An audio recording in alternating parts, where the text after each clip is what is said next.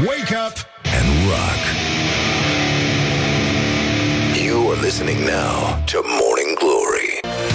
Bună dimineața, dragi prieteni ai rockului. S-a făcut, adică s-a făcut, s-a lăsat să se facă ora șapte și ce mai contează acum detaliile astea? Bună dimineața, Cristin Bucur. Bună dimineața, Răzvan. Am văzut Alexandru. Că se încălzește vremea. Da, e puțin mai cald astăzi, vom avea opt grade. Hai măi, măi, Cristina. E bine.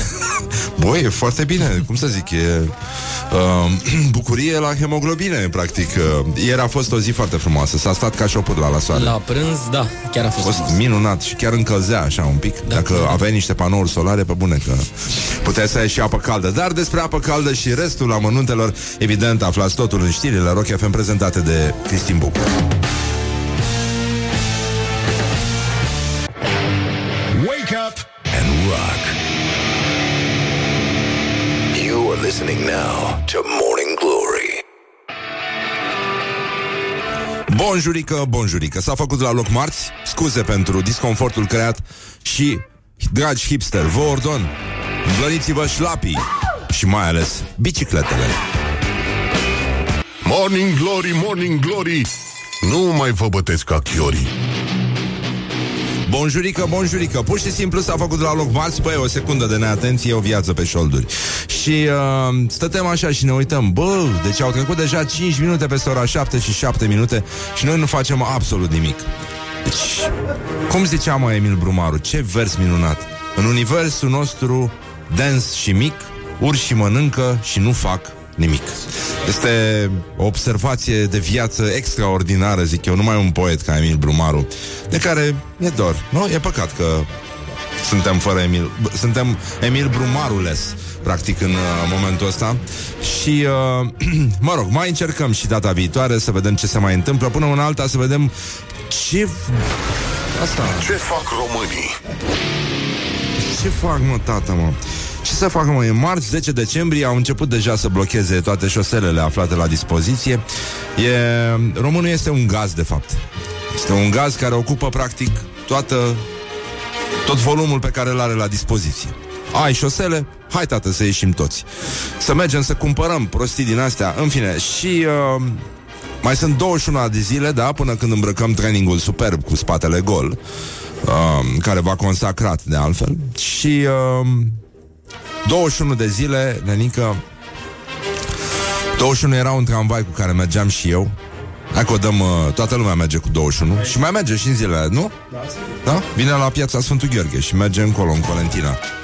Și, uh, uite, era un vers din Mircea Cărtărescu. Doamne, ce... De fiecare dată când merg pe calea moșilor, eu mă gândesc la Mircea Cărtărescu. Sper că ne ascultă la ora asta. Îmi pare rău că nu poate să vină la noi, că stă departe, dar mai încercăm, nu-i așa, domnul Cărtărescu? Bună dimineața. Și spunea că ea avea un vers, zicea: stăteam în stația lui douăzeci și unu și cântam în gând Picasso's Last Words, care înseamnă... e un cântec de pe uh, un album foarte mișto al lui Pod McCartney, care se numește Band on the Run. Și e așa.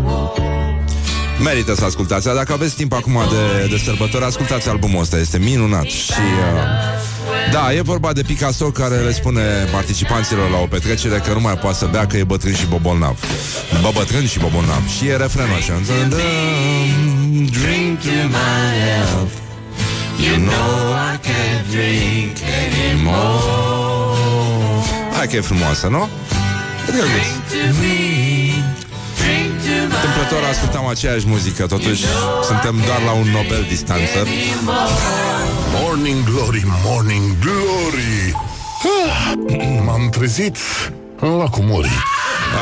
Așa, zece minute peste ora șapte și patru minute. Pur și simplu, bună dimineața, domnule Cărtărescu. um, Și astăzi avem uh, o conducere nouă. Cel puțin asta ar trebui să se întâmple la Consiliul Superior al Magistraturii. Judecătoarea Nicoleta Ținț este... Ținț, pardon. Um, Ținț e altceva. Aoleu, am început să... Vai, ce proastă sunt. Așa. O apropiată a Liei Savonea este favorită și uh, președintele Iohannis uh, este invitat la ședință. Și...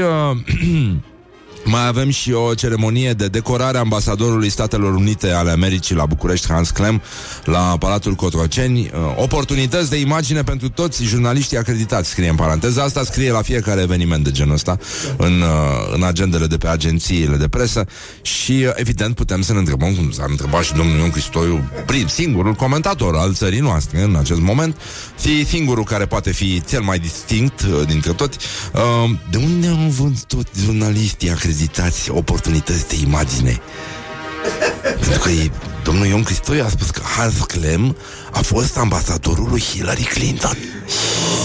Vai de mine! Aoleu, nu mai spune asta nimeni. Și mare grijă la portul Constanța. Mare grijă, dar nu vă mai spun acum ce s-a întâmplat cu portul Constanța. Așa, mai avem o vizită a uh, prim-ministrului. Așa, așa e numit, nu? Domnul Ludovic Orban, la Institutul Național de Cercetare, Dezvoltare pentru Fizică și Inginerie Nucleară Horia Hulubei. Îl duc numai la chestii din astea cu nume lungi. uh, Horia Hulubei hăituiește hamsterul hohotind ca o haleră. Și uh, deci acolo se întâmplă, se derulează, nu, nu se întâmplă, se derulează proiectul Extreme Light Infrastructure Nuclear Physics. La ora nouă, la sediul Institutului. Îți dai seama, l-au trezit pe domnul Orban, doamne, și merge și până la mama dracului, la Măgurele, în județul Ilfov, pe strada, cum se numește strada? Reactorului nemic. Păi da, reactorului, bravo! Hai reactorul, hai România, hai tricolor, forță nucleară! Forță nucleară, asta avem nevoie. Ce face? Ai, laserul, da, da, da. Deci, în mod clar, domnul Orban e acolo, probabil că îi suflă, are cască și îi suflă domnul Iohannis, că el e specialist în fizică. Și, clar, o să contribuie mult, la, o să ajute mult la uh, conversație. Și... Uh, premierul probabil va constata cu...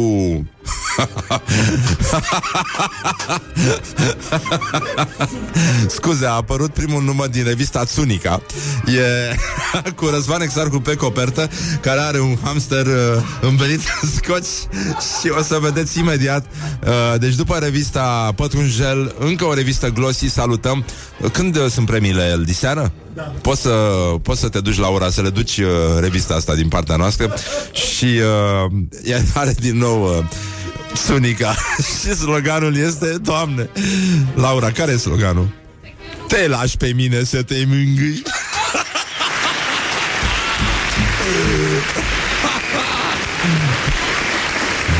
Sfaturi practice. Ce să faci dacă ai intrat ursul în cămară?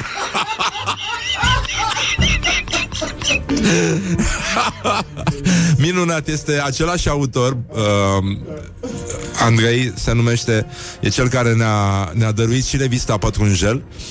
Și uh, îți mulțumim, Andrei, e minunat. Doamne, doamne, vai cum arată, vai de mine. Și e poza minunată făcută de, uh, cum îl cheamă Horia? Matei? Matei, da. Matei Buță. Matei Buță. Așa, bun, deci în concluzie premierul Orban o să constate probabil, și n-ai cum să nu constați dacă te pricepi cum se pricepe domnul Orban la toate chestiile ăștia, o să constate că laserul de foarte mare intensitate realizat de savanții români, bă, nu se mai face din lemn ca pe vremea dacilor. Păi, dar normal, bă, cât s-a defrișat pentru laserul ăsta. Deci a fost nenorocire. Și uh, totuși, în amintirea vremurilor când uh, laserele se făceau din lemn, din ăsta de, de fag, de fag, era cel mai bun, pentru că nu asudă, se știe foarte bine. Și e important ca laserul să nu asude, că după aia se alunecă cu, pe el cu o viteză mai mare decât viteza luminii. Și asta strică, îți dă toate calculele peste cap. Deci uh, premierul o să asiste la o demonstrație de sculptură în laser cu intarsii de lemn. E foarte important. Și acolo câțiva meșteri populari fizicieni vor uh, reproduce o mandolină de cavaler Jedi. Prima s-a pierdut, am avut Am avut la Muzeul Țăranului uh, Cosmic, dar uh, s-a dus dracu. Și uh, ne pare foarte rău. uh, Avem și câteva chestii despre muzică, dar revenim imediat. Eu aș vrea doar să salutăm totuși apariția primului semafor din lume. Azi e ziua semaforului. Îți place, Laura? Este minunată, este minunată, abia aștept. uh, Deci în această sfântă zi, în o mie opt sute șaizeci și opt, la Londra, la intersecția Bridge Street cu Parliament Square, a fost uh, montat primul semafor din lume, care se înfățișa cam așa. Era un felinar în vârful unui stâlp metalic înalt de șapte metri. Și aici voi puteți spune câți i vreți, da? Uh, care era alimentat cu gaz și avea o lumină când verde, când roșie. Și primul uh, semafor electric a fost uh, instalat în Cleveland în o mie nouă sute paisprezece.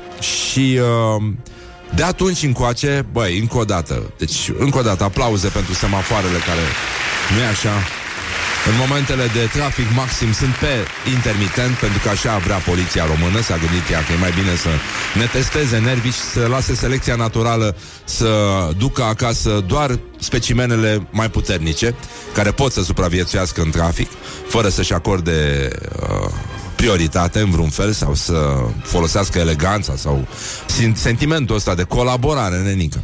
Deci, în concluzie, de atunci, din o mie nouă sute paisprezece sau o mie opt sute șaizeci și opt, semafoarele le oferă o ocazie de neuitat doamnelor mai în etate, să spunem, adică... Babelor. Mă rog, da.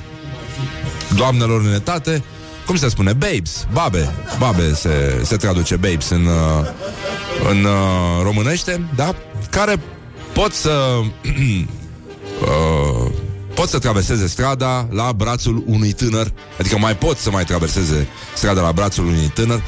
Și uh, avem uh, și semaforul care, nu-i așa, a fost uh, o inspirație, o muză eternă pentru artiști și poeți, dar cel mai important pentru noi uh, este acela nemuritor și anonim, este autorul uh, versurilor: când e roșu, așteptăm, când e verde, traversăm. Și mai ții minte bancul ăla cu uh, cu baba care stătea la semafor, Horia, și uh, vine un tânăr și zice: tinere, mă ajuți și pe mine să...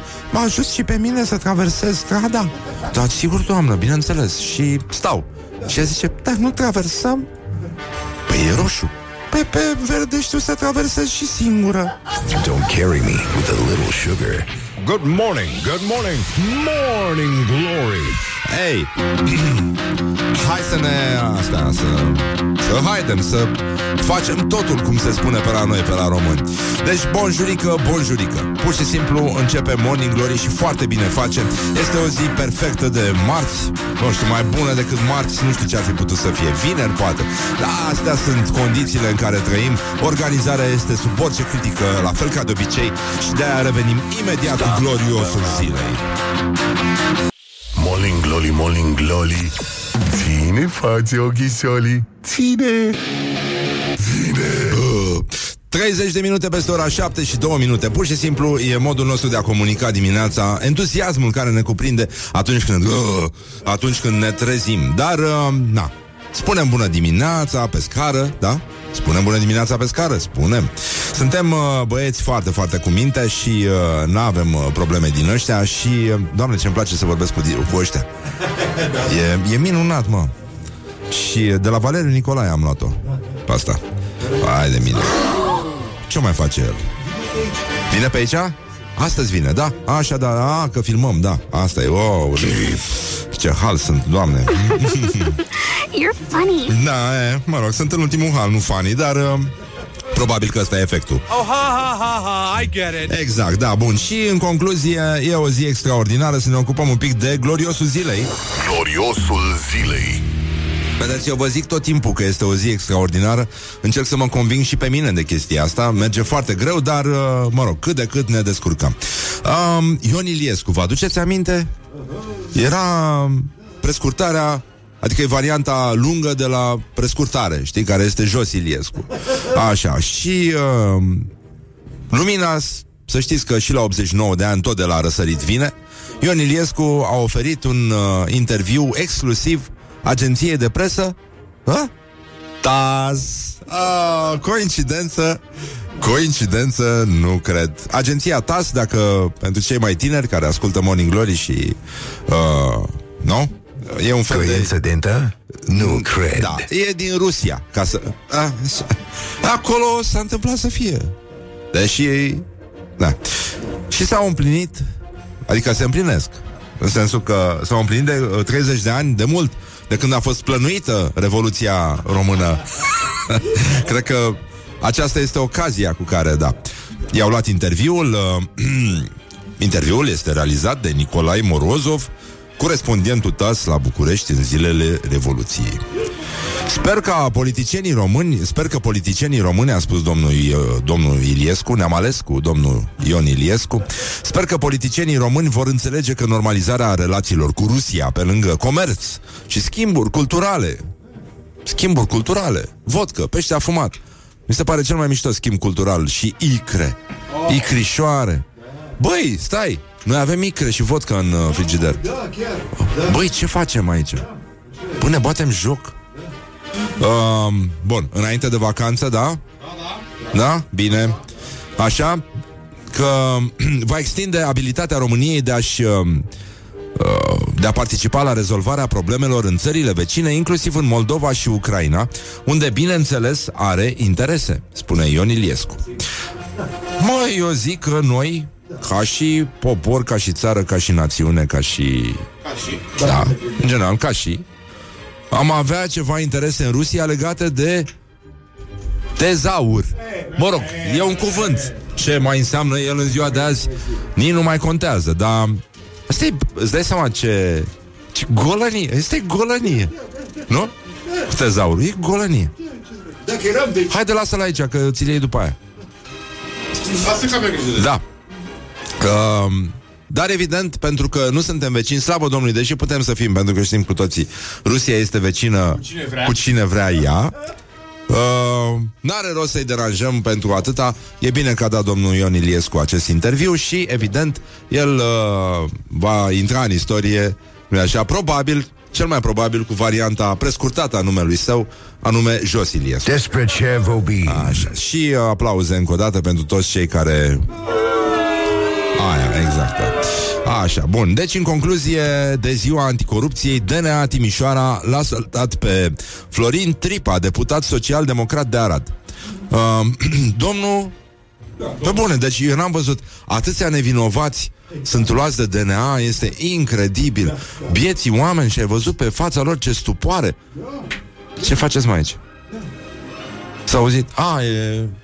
Eu uite, mă, că nu s-a hăisit. uh, Noi verificăm în fiecare dimineață să vedem dacă s-a hăisit sau nu clădirea în care stăm, pentru că uneori nu stă deschis geamul, se închide la loc. Să semn că s-a plecat puțin în față. I-am și spus asta inventatorului care a venit ieri și s-a speriat un pic, are rău de înălțime. Bun, deci uh, Cornela Mariei se numește. Deci, în concluzie, habar nu am de ce m-au chemat, a spus domnul deputat uh, P S D de Arad.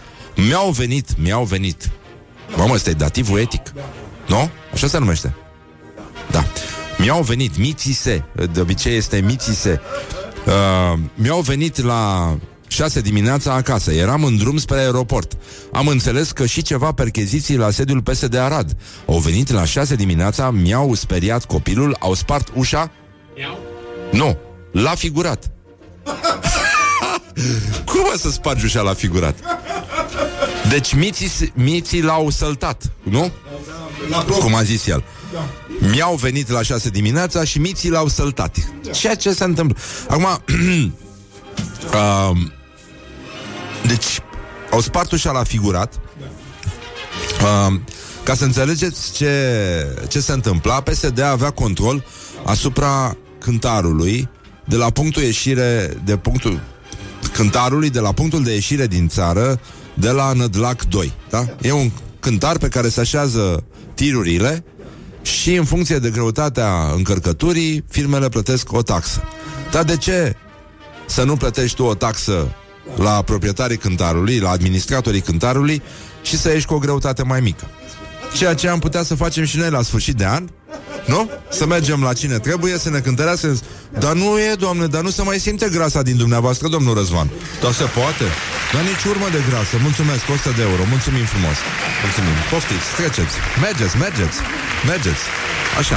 Deci, în concluzie, uh, mai avem, uh, vai de mine, revelionul pensionarilor de la Galați. Este... Este ceva... Este ceva, ce, ce, ce vremuri de nică, Galați. Îți dai seama, în Galați nici nu zici că s-ar putea organiza revelion. Că ai fost pe acolo recent.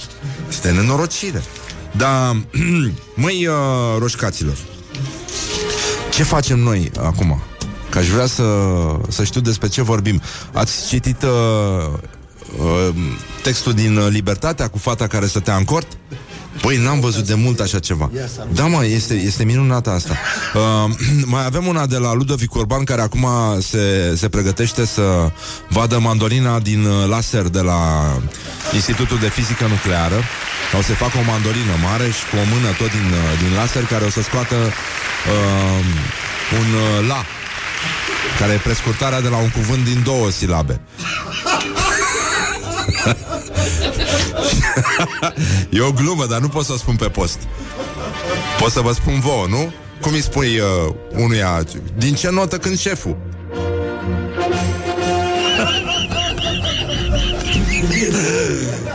Se poate spune pe post? Exact cum a zis, uh, cum zice Nea Vasile, nu? Cu taraful... Da, mi bă! Exact. Așa i-a zis, mi bă! Mai că e cu la, n-ai cum să...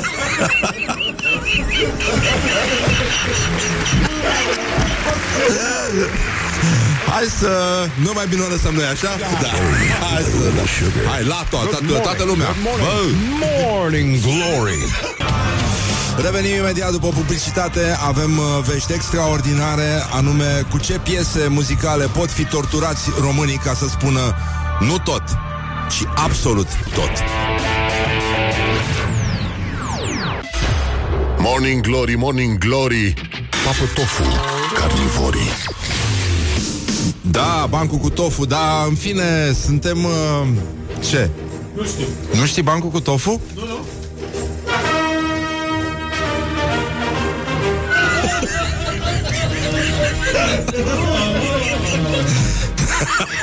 Nu se poate spune, îmi pare rău. La fel ca și cel cu Manole Buzăreci, la fel ca... Dar în orice caz vă recomandăm să intrați uh, pe pagina noastră de Facebook.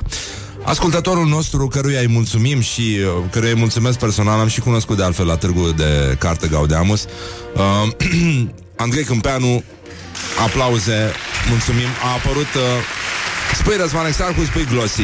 Da. După, după ce am făcut coperta în Pătrunjel, uh, un proiect uh, girat tot de ascultătorul nostru Andrei Câmpeanu, am uh, apărut pe coperta revistei Țunica, numărul de sărbători, în curând la toate chioșcurile din țară. Și uh, Țunica este... Sper să mă mai invite revista Unica și la anul, la petrecerea, nu-i așa, și la premiile Țunica, uh, pe care o să le organizeze Morning Glory cu siguranță. Și sloganul este: te lași pe mine să te mângâi, Țunica care contează ești tu, singura revistă cu țiții frumoși. Și uh, pe copertă sunt uh, highlight-urile din uh, interiorul revistei. Cine este azi Răzvan Exarcu și cum a ajuns aici? Nu pe bune, cine i-a dat drumul, pe unde a intrat? Scrie de sub. Și uh, kitchen make-up pas cu pas. Cum să scrii Morning Glory pe salata băf cu măsline ca la măta? Și uh, test. Ce... Cine ți-a urat primul Crăciun fericit și mai ales cadou, scoci cu motive de Crăciun pentru tine și hamsterul tău. Este minunat, mulțumesc, Andrei. Deci, gata, deci, nu, nu mai am nevoie. S-a, s-a rezolvat uh, totul. Azi dimineața a fost uh, greu pentru noi, pentru că a trebuit să scormonim în uh, sipetul cu uh, valori adevărate muzicale. Și Ioana Luiza, care este o bună cunoscătoare a manelelor și a muzicii de ce proastă factură, ce e frumos în viață, a stat și a căutat în arhiva personală împreună cu Horia, care a fost uh, văzut de colegul nostru Cristin Bucur. A fost surprins de dimineață descărcând manele. Făcându-și talentul, se numește. Făcându-și talentul, da. În această sfântă zi din uh, două mii opt, ca să înțelegeți uh, de unde s-a plecat și unde s-a ajuns, de fapt. um, Mă rog, puteam să bag asta, dar n-are niciun sens. um, Deci, agenția, în concluzie, Associated Press, a dezvăluit că armata americană folosea muzică difuzată foarte tare pentru a provoca, a provoca teamă, confuzie și prelungirea șocului capturării în rândurile prizonierilor de la închisoarea cubaneză Guantanamo Bay. Bei. Bei. Da, bei. Băi, am văzut că aia de la România Actualități dau premii cu sejururi, nu știu de câte zile, că nu, acum nu mai știi câte zile are un sejur. Uh, Unde? La Giurgiu, bei. La Giurgiu, bei. Băi, vreau să merg la Giurgiu. Bă, ce premii, frate, și noi nu avem mai Nespresso. Prostii. Așa.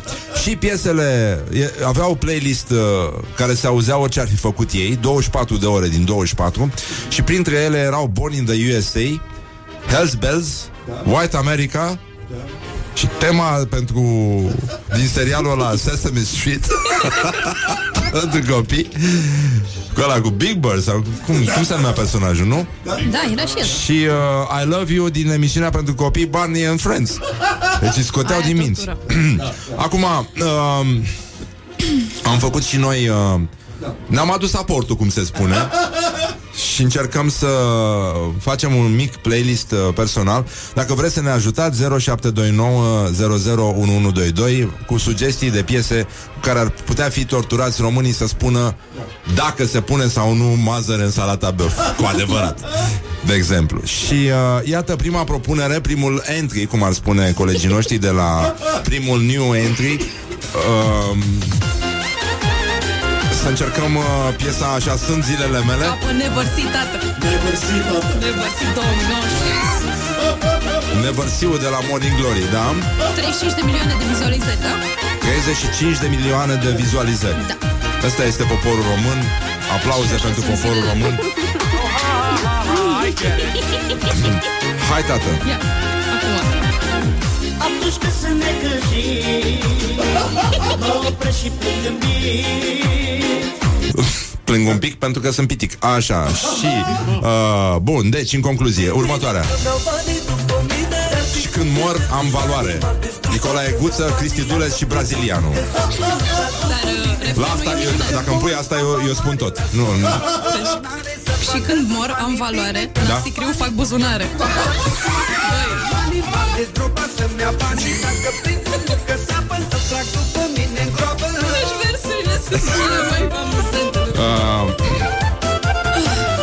A doua propunere ar fi uh, a? a treia. A treia, scuze. A câta? Uh, Câte propuneri? Câte propuneri sunt? Din partea mea, Andrei Comediantul, spune această melodie pentru toți băieții care face școala vieții. Gaudeamus, gaudeamus, gaudeamus, sigitur. Gaudeamus, gaudeamus, gaudeamus, sigitur. Iuvenes dum sumus, iuvenes dum sumus, iuvenes dum sumus, la la la la la la. Iuvenes dum sumus, iuvenes dum sumus. Hai, ziceți voi dacă rezistă vreunul la chestia asta. Și mai avem... Uh... Mai continuăm și după, da? Dar aș uh, aș mai încerca totuși uh, pe final, pe final uh, totuși aș zice eu că merge un uh, Deus mă jur. Un Mihăiță Piticu? A mai fost, s-a mai dat la Rock F M. S-a mai dat Mihăiță Piticu? S-a mai dat? Când? Când s-a dat, mă? Cum? A, înainte de vacanță. Știu că a fost, v-am trimis un link. Ăla cu faraonul, faraon? Nu, e cu înainte să moară Michael Jackson. M-a sunat pe mine și mi-a zis: Piticule! Păi ăsta e. Bine, și-a spus așa: Piticule, cântă tu melodia asta în memoria mea. Melodia care a spart globul pământesc.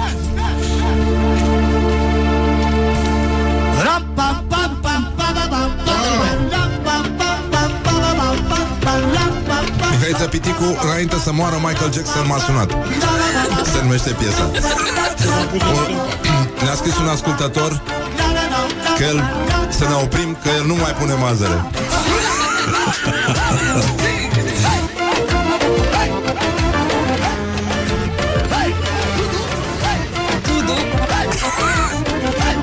Ziceți voi, mă.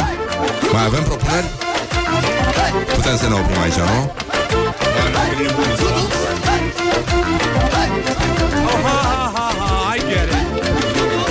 Toată lumea de dat seama ce bine ne stăm împreună. Eu nu garantez pentru versuri, eu n-am ascultat până aici.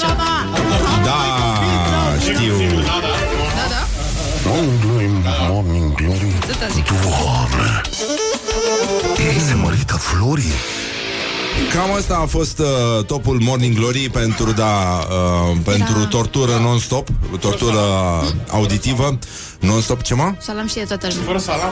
E post de, e top de post. E post. Ah, da. E post, e fără salam. Era un radio de manele în Brașov și aveau cel mai bun slogan din lume. Sloganul lor era: mulți ascultă, puțini recunosc. Super F M. Perfect! Da. Bun. Da. Și... Uh...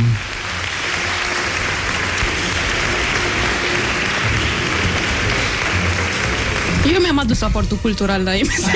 Mulțumim că ți-ai adus aportul și... Uh, uh, băi, cum a zis, mă, aseară? Deci nu, nu se poate, mă. Băi, trebuie să încheiem cu... cu ceva, cu o reverență. Deci n-ai cum, pentru că va, valoarea aduce valoare. Vezi? Am pus asta? Creu fac buzunare, da? Și... Uh, marele nostru Gică Hagi, magistral. Magistral. Dar... Uh, știu și eu să facem asta să... Hai mai bine, nu, nu, nu, facem altfel. Fii atent. Deci, uh, odată, că s-a făcut ora opt. Mă rog, s-a mai făcut. S-a mai dat asta. A mai fost, nu? Da, da, s-a dat. S-a dat, n-ai cum. Da. Și de-aia zic eu, uite ce, ascultăm știrile și după aia vă zicem ce a spus marele nostru Gică Hagi.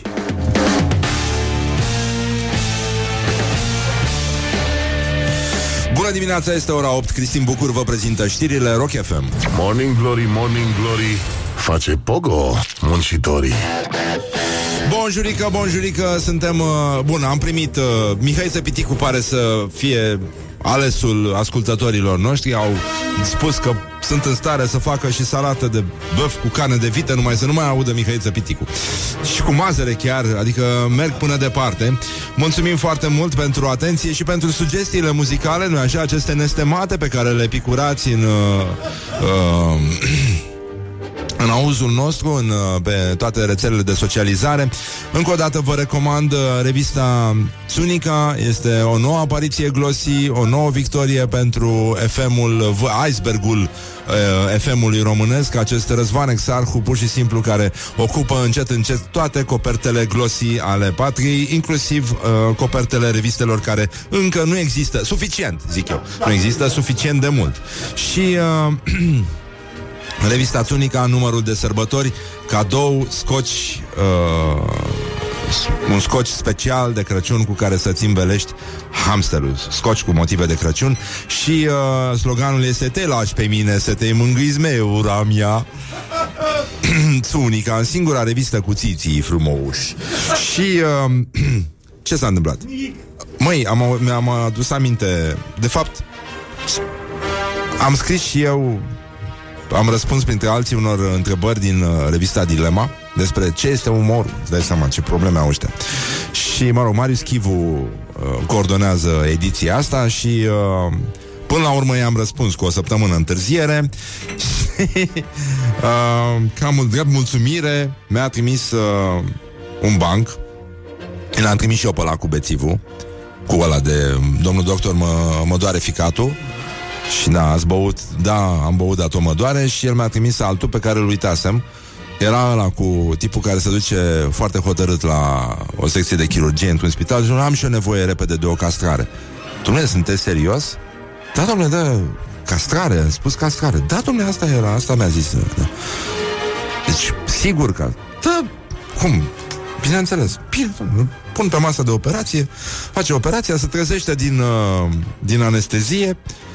Și uh, mai era un tip în uh, rezervă cu el și el a operat. Zice: dumneavoastră ce Ce ați uh, pățit? Uh, a, o, o circumcizie. Aoleu, ăsta era cuvântul.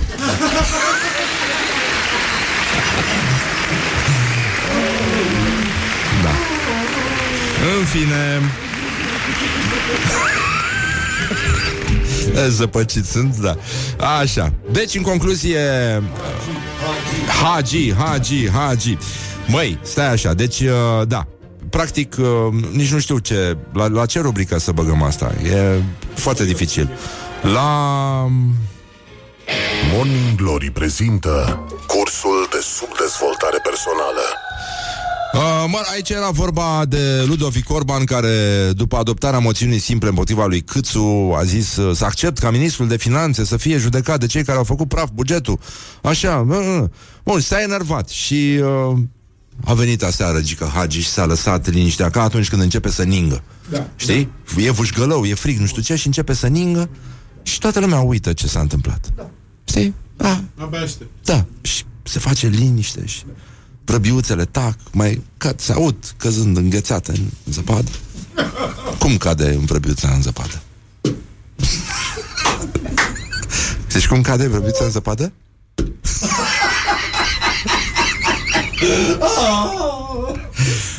Bun, și a venit marele Gică Hagi și a spus: nu poți să trăiești doar cu sarea. În viață îți mai vine și zahărul, mai vine o critică.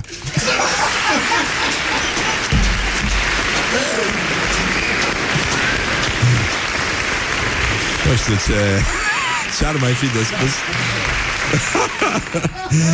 Am primit foarte multe, foarte multe propuneri de teme cu care ne putem tortura unii pe alții, de melodii muzicale din astea, în genul, din spectrul muzical, aparent. um, O să vorbim un pic despre tortură și cu invitatul nostru de astăzi. Este vorba de psihiatrul Gabriel Diaconu, care se întoarce la Morning Glory. Și... Uh, mai avem câte ceva de spus, pentru că lumea zi, bă, ne întreabă: băi, dar voi uh, chiar folosiți spumant acolo dimineața? Băi, acum nu mai folosim, că evident e, folosim înregistrări mai vechi. Suntem, uh, am fost la reabilitare. Duhovnicul emisiunii ne-a spus să, uh, da, să ținem postul ăsta, post și rugăciune. Și uh, deci, în concluzie, Tamaș. Hai să vorbim un pic despre sport. Spui Tamaș, spui sport. N-ai cum altfel. Deci suntem la gloriosul zilei. Gloriosul zilei. Mitică Dragomir știe foarte bine de ce joacă atât de bine Gabi Tamaș la treizeci și șase de ani. Zice: Tamaș e cel mai bun stoper de zece ani de zile. L-aș lăsa să bea și l-aș băga să joace și la națională. La noi cei mai buni jucători sunt cei care beau, spune Mitică Dragomir. Bravo, nenic! Iată. Deci, da, Tamaș s-a întors în țară, uh, deși impresarul său, Florin Manea, spusese: nu-l mai las să joace niciodată în România, toți îl cheamă să bea, nimeni nu-i dă o masă. Băi! Dar uh, Tamaș, băi, Tamaș Tamaș știe, bă, că apă bei, apă joci. Deci n-ai cum altfel, e, e foarte complicat. Azi e ziua uh, uh, cum să spun, premiilor uh, Nobel. Se sărbătorește la americani. O prostie, mă rog, eu tot sunt curios cum va fi vizita lui Orban la... La, la întâlnirea cu laserul de lemn. Despre ce o să vorbească el acolo? Și uh, mai sunt uh, Mai sunt și alte, alte chestii de discutat, dar numai puțin că avem uh, câte ceva de la uh, orientări și tendinți. Hai să încercăm un pic cu bărbatul care s-a A întârziat un pic la propria nuntă. Băi, asta este minunat. Se, se întâmplă, ți se mai întâmplă. La care n-a întârziat la propria nuntă. Ce, tu te-ai însurat? Nu. Păi și atunci de, de ce vorbești așa? Deja a întârziat. Da. Da. Orientări și tendinți. În India s-a întâmplat, a întârziat câteva ore la, la nuntă și în timpul ăsta, cu femeia cu care, mă rog, era femeie, uh, cu care urma să-și petrecea așa până ce moartea îi va despărți, uh, deja se măritase cu un vecin. Se rezolvase situația. Deci era la ora paisprezece, ăsta a ajuns mai târziu. Și, și mai mult, bă, mai mult l-au și jefuit când a ajuns acolo. Și pe el și pe rudele lui i-au jefuit. uh, Noua familie, celula de bază a societății indiene, I-a, i-a jefuit și uh... practic una caldă, una rece. Asta da, e exact ca în viață. Cred că a fost și la nuntă. Așa e la nuntă de obicei. Da, exact. E adevărat și, uh, și treaba asta. Și uh... probabil că va fi frumos la Bollywood. Adică o să vedem uh, chestia asta. Doar că presupun că, adică trebuie să apară și un tigru, după părerea mea. Elefant. Tigru. Da, da, tigru trebuie să-l mănânce pe vecin, da. Și el să rămână cu soția care dăruiește un elefant. Da. Care face cu ochiul. Un da. Ingeraș de elefant. Da. Și elefantul, da, uite, cum sugerează și Ioana, îi face cu ochiul la sfârșit. Și el spune, așa se și încheie filmul, din ce mi-aduc eu aminte. Mulțumesc pentru accept. I get it. Și după aia, pac, îi se ridică trompa. Da, și uh, apropo de trompă, un raton s-a îmbătat la... S-a îmbătat la un târg de Crăciun din Germania. Băi, deci ce poporul german este într-un asemenea hal de civilizație. Deci un raton, știre, și că un raton a băut prea mult vin fiert. De parcă ar fi normal ca ratonii să bea vin fiert la târgul de Crăciun. Da. Da, adică de obicei nu fac chestii din astea. Beau, beau un pic, stau, salută și pleacă. Da. Nu că se rămâi de la țară. Se retrag de vreme ratonii. Din ce am văzut eu pe la târgurile de Crăciun, nu se stă mult ca raton. Dacă ai lucrat în presă, da, rămâi până la sfârșit. Și uh, bun, deci după ce, spre deliciul turiștilor. Îți dai seama și turiștii ce nivel de inteligență au, că neavând filmulețe la ei să-și arate, probabil că s-au uitat la raton. Știi cum sunt oamenii, că așa comunică. Hai să-ți arăt un filmuleț, să râdem ca proștii. Altceva amuzant în Germania ce să fie, dacă stai să te gândești. Da, adevărul e că da, e... doar la raton le-a rămas nădejdea, cum ar veni. Și, uh, stai mă, ce, ce, doamne iartă-mă, se întâmplă aici? A, așa, scuze, m-a luat-o softul ăsta razna. Și, uh, uh, și că, da, a, și că ratonul a început să clatine, a adormit pe treptele unei clădiri și uh, a venit purtătorul de cuvânt al poliției. Asta mi-a plăcut. Da. Deci fiate mișu. Și că, în mod clar, era intoxicat cu alcool, însă nu a fost testat cu alcool testul. Ha? Ha? Ha? Deci, da? E plictiseală mare la purtătorul de cuvânt. E, da. Ha, ha, ha, I get it. Da. Îți dai seama ce, cu ce se ocupă ăștia. Da. Și, uh, și că l-au dus pe raton la un adăpost de animale, dar... A evadat. Nu. No. Ne. Și că l-au predat la un vânător local. No. Hai, mă. Pe bune. Ce oameni. Mai ții minte povestea inorogului din, uh, din Cantafabule? Da. No, no, no, no, no, no, no, no, no, no, no, no, no, no, no. Ăsta e cântecul ratonului.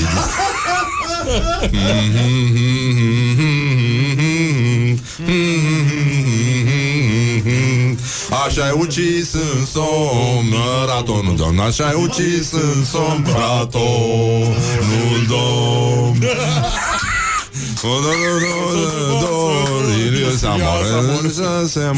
Așa, și l-au, da mă, l-am, l-am pușcat. Dar de ce? De ce ai judecat mă? Ce mă?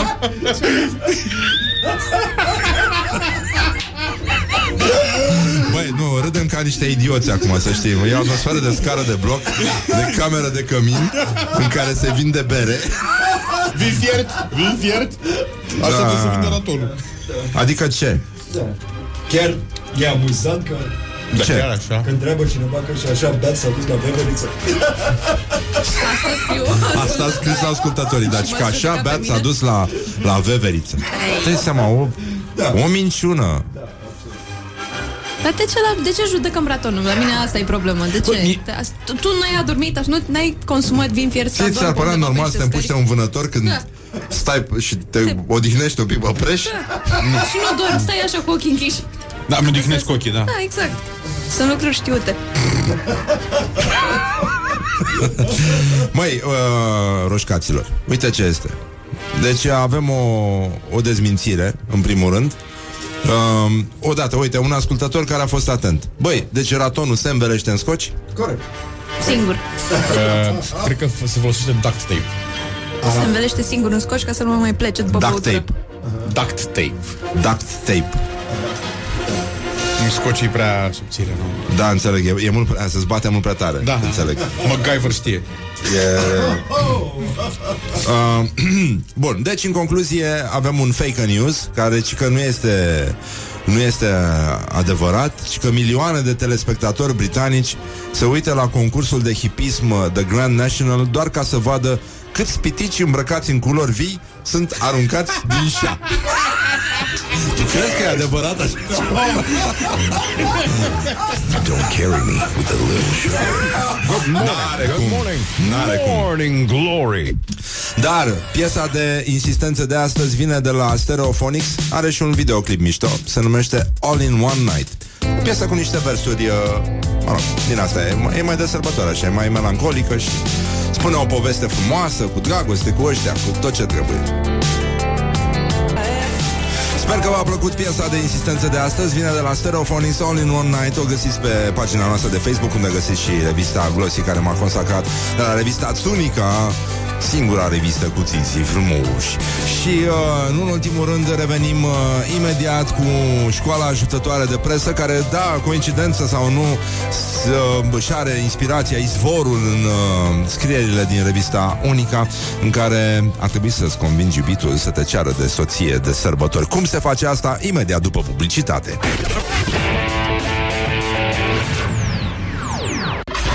Morning glory, morning glory. Hai sic. Deci, în concluzie, treizeci de minute peste ora opt și două minute, timpul zboară repede atunci când te distrezi. Pentru cei care nu își imaginează, evident, a fost vorba despre Deep Purple, mai devreme primul lor single, de fapt, Hush se numește, foarte mișto. Îmi scria un ascultător acum ce combinație faină de Elvis și Doors și funk. Da, e, e foarte, foarte mișto primul lor album și uh, mai sunt acolo niște piese, ar trebui să pat uh, puțin în el, că mai avem ce asculta. Deci, în concluzie, am spus, am promis astăzi... Uh, premiile Pătrunjel ar trebui să fie, dar deocamdată se, se decernează premiile revistei El. Cum, cum spuneai tu, Horia, cum, cum se spune? Mă duc cu speranță și încredere spre premiile El. Îți faci poză și așa trebuie. Deci înțeleg că Laura... Da. Luiza, te duci și tu? Nu, n-am fost chemată, îmi pare rău. Ah. Dar te-a dar... sunat uh, Cioloș sau... Nu. Așa, deci în concluzie avem, am promis Școala Ajutătoare de Presă, ah, să vedem Școala Ajutătoare, ajutătoare de Presă, de presă. Acum că a apărut uh, revista Țunica, uh, mă rog, ai zice că se mai rezolvă din ele, dar nu s-au rezolvat chiar toate. Colecția Gold a revistei Unica. Ce înseamnă Gold? Adică spumiță? Adică, adică e mai veche. Ai mai, a, ok, da. E mai veche. Ai vorbit ca un ungur. Ai spus, e mai veche. E mai veche. E mai veche. Parmezan. Și, uh, așa, ci că subiect de sezon. E, da. Oricum, un sfat bun rămâne un sfat bun. Presic. Orice ar fi. Absolut. Cum să-ți convingi iubitul să te ceară de soție de sărbători? În paranteză trebuia să scrie pe tine. Deșteaptă. Și pentru că de obicei cititoarele, nu, pot să spună după ce citesc că cine eu? Cine eu? Eu? Și, da, vă iubiți, aveți o relație frumoasă, aveți multe planuri și deja locuiți împreună, el duce gunoiul, dar parcă ceva lipsește. Hmm. E, hey. Ce să fie? Borș? Supă de șalate? um, ce să fie? Un paprikaș? Ce lipsește oare din relația noastră? O pasiune pentru gastronomie care nu s-a născut încă la soțul, viitorul soț? Ei bine, iată textul. Ia. Multe femei visează încă din adolescență la o nuntă frumoasă. În mod normal, dacă visează asta, trebuie consiliate, ajutate de un medic specialist. Dacă nu, ca pe cai. Da. Se îmbolnăvesc. Și uh, la o căsnicie împlinită visează alături de bărbatul iubit, însă el parcă nu dă niciun semn în această direcție. Mm. Uite ce poți face ca să-l convingi să te ceară de soție de sărbători. Că de sărbători n-ai suficient în necazuri, trebuie să mai faci și asta. Doamne, nebunesc. Da. Dă-i seama, după ce aleargă după porc, după alea, după braj. De ce nu mai vor bărbații să se căsătorească? E o meditație asta. Este, e clar o meditație. Dintotdeauna femeile au fost cele care și-au dorit să devină soții mai des și mai devreme decât își doresc partenerii lor. Să devină deci, ei soții. Soții. Soții sau soții? Că nu, nu știu.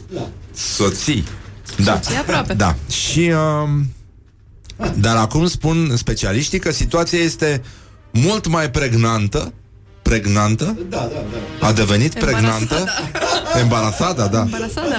Și tot mai mulți bărbați evită căsătoria de vină, fiind chiar independența mult dorită a femeilor. Asta sau sunt și foarte multe femei care citi- citesc mizerii din astea și cred în da. Aoleu, eu asta trebuie să fac, trebuie să mă căsătoresc, eu nu o să fiu împlinită, aoleu, eu nu pot, de ce să fiu eu independentă când pot să stau pe banii lui băiatul ăla și să fiu frumușică toată viața mea. Aoleu. Scuze, da. Scuze. Și um... mă rog, bărbatul nu mai simte că partenera are la fel de multă nevoie de el de când ea a devenit femeia puternică, independentă și cu bani. Și uh, cineva spune: vedea te-aș măritată Ioana Luiza. Vorbește cineva... frumos. Eu ți-am da. Vorbit frumos. Cineva se zică lui bunica mea să nu mai este pe WhatsApp, dacă se poate, mulțumesc. Și... Uh, da, se pare că visul femeilor este să devină un fel de asistate social, ceea ce se poate vedea prin mall-uri. Adică există o categorie de femei care își doresc genul ăsta de asistență și nu e, le, chiar cred că acolo merge multă, dar multă, nu un pic de inteligență artificială, ci toată inteligența artificială din lume, deși nu cred că poate să umple acel gol. Dar mai ales superficială. Dar mai ales superficială, da. Și... Uh, mă rog, pormă, ci că să nu-l bazi la cap că vrei să-i fii soție și să nu faci aluzii subtile despre căsătorie. Să te joci cu un inel, așa, de exemplu. O aluzie subtilă. Da, și da. Pentru că sunt și astea enervante. Acum îi spun, uh, o proastă îi spune altei proaste cum să nu fie proastă. Știi? Adică să, cum să nu se vadă că e proastă. Și să faci acest da. Vortex de impecilitate. Da, să... și, uh, da, și că... Fii atent. Pe de altă parte, ca să-l poți convinge, îi poți arăta cât de bună poți fi tu în calitate de soție. Calitate de soție. E ca acesta. O calitate de martor. Eu aș vrea, dacă da. Se poate, să vină cu un articol de follow-up, să ne spună exact pentru ăstea care o să murim singure și mâncate de pisici, dar independente. Deci ce înseamnă în, calitate de soție? În calitate de soție. Cu niște liniuțe. Adică... Calitate să, de să soție, recunosc, da. Da. Subsemnata. Da. Pârâta. Dânsul este, da. Dânsul, cel care doarme sub preș în formă de raton, este într-adevăr, da, soțul meu.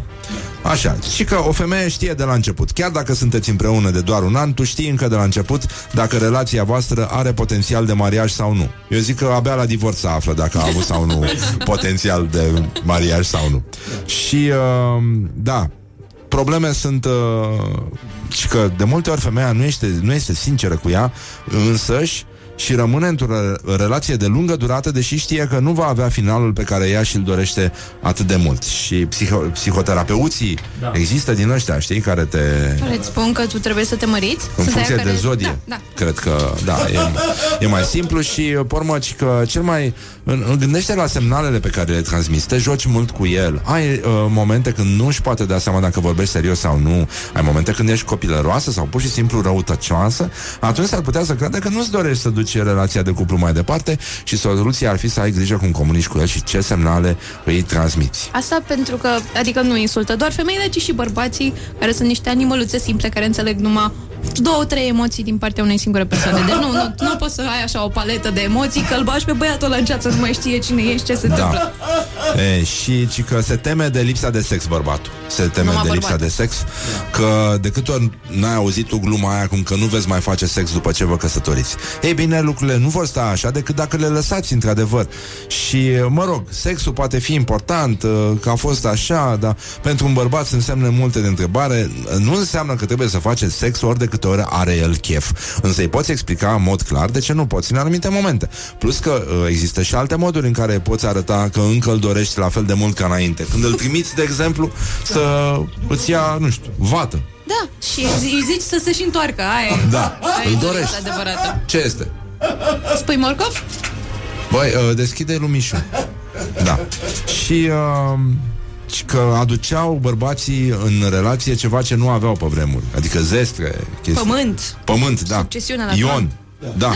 Și uh, Cam, mă rog, pe aici e prostia asta, ci că la serviciu poți fi afacerista model, dar când te întorci acasă fii femeia dulce și sensibilă de care s-a îndrăgostit, fără să-l bați la cap sau să-i dai sfaturi de serviciu și aia, așa mai departe. Aia zic, stai cu minții că tași frumos acolo, look pretty.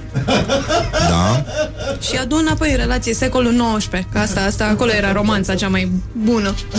Sunt, uh, sunt probleme foarte mari, după cum se vede, la uh, în toate categoriile sociale și Uh, uh, hai de capul meu. Uite, iar am dat peste Mihăiță Piticu. Nu e, nu, e, nu e bine deloc. Aș vrea totuși, înainte de a da, adică eu cred că nesimțirea distruge mai mult uh, relațiile decât orice altceva. Și uh, din ăștia care lasă păr pe chiuvetă, nu lasă capacul, știi cum e, nu deschid fereastra la baie după aia și așa mai departe. Dar uh, poți să vezi uh, în ce măsură omul de lângă tine este nesimțit și în situații sociale, nu? De exemplu, mergem cu avionul și tu vezi că lângă tine ai un orangutan. Ei, ce faci tu atunci? Și iată un reportaj cu tremurător, dar zguduitor, făcut de Laura, în care este vorba despre nesimțirea, așa cum este ea constatată de o însoțitoare de bord, de, da? Cineva care zboară în aer alături de haitele de oameni însetați de aplauze și uh, care povestește o parte din lucrurile pe care le fac, nu-i așa, soții și soțiile, uh, soților și uh, așa mai departe. Deci uh, familia uh, este celula de bază a nesimțirii și iată-o dezvăluită aici în uh, oroarea sa supremă. Glory întreabă, cetățenii răspunde. Cum arată nesimțirea la o însoțitoare de zbor? Care au fost cele mai nesimțite gesturi făcute vreodată de călători? Ascultă muzică tare, la telefon, fără căști, uneori manele, mănâncă semințe, se descalță de pantofi și își pun picioarele pe spătale scaunelor din față, își întind picioarele pe pereții aeronavei, pe scaunele din față, pe panoul din față și s-a ajuns acolo încât și-au pus picioarele și le-au sprijinit pe tavanul aeronavei, pe compartimentele deasupra capului lor. Îmi amintesc de o secvență în care eram în cabină cu colega mea și servea mâncare și băutură și un pasager călătorea cu soția și a fost foarte supărat că stăteam cu cartul chiar lângă el, stând la culoar. S-a supărat așa de tare că am împins efectiv cartul și colega mea a căzut peste pasagerii de lângă. Am avut o mică dispută cu un pasager care nu credea că interfonul pe care îl foloseam la bord nu poate efectua apeluri la sol. A spus că m-a văzut de nenumărate ori primind sau inițiind apeluri și că sigur vorbeam cu familia. Morning Glory, Morning Glory! Zboară jos astăzi, dihorii. Exact, cam așa. Dacă aveți și voi uh, exemple, puteți să ni le lăsați uh, pe WhatsApp la zero șapte doi nouă zero zero unu unu doi doi. Și să nu uităm vechiul exemplu, nu? Cum deosebești un avion italian de avioanele altor linii? Cum? A? Are păr sub aripi. Yeah. This is Morning Glory at Rock F M. Doamne ajută. What the duck is going on? Morning Glory on Rock F M. Apropo de Michael Caine, Radu Paraschivescu, acest Michael Caine al limbii române, vine și face praf o expresie pe care toți o știm. Se referă la brașoave. Vedeți că există plural și pentru brașov, dar noi proaste. șase. Pst, vorba vine cu Radu Paraschivescu. Bine v-am regăsit. Vorbim astăzi despre expresia a spune brașoave. Dicționarul ne informează că o brașoabă este o minciună, o vorbă lipsită de temei sau o palavră, adică o afirmație neadevărată. Printre sinonimele brașoavei se numără cuvinte ca invenție, născoceală, plăsmuire, poveste, balivernă sau scorneală. În consecință, a spune brașoave înseamnă pur și simplu a minți sau a spune minciuni. Sensul de astăzi al expresiei s-a îndepărtat totuși destul de mult de sensul inițial. Dacă astăzi brașoava este o afirmație opusă adevărului, adică un neadevăr sau o minciună, la început ea a însemnat o exagerare a adevărului, o lăudare excesivă a unui anumit lucru. Și totuși, de ce brașoave?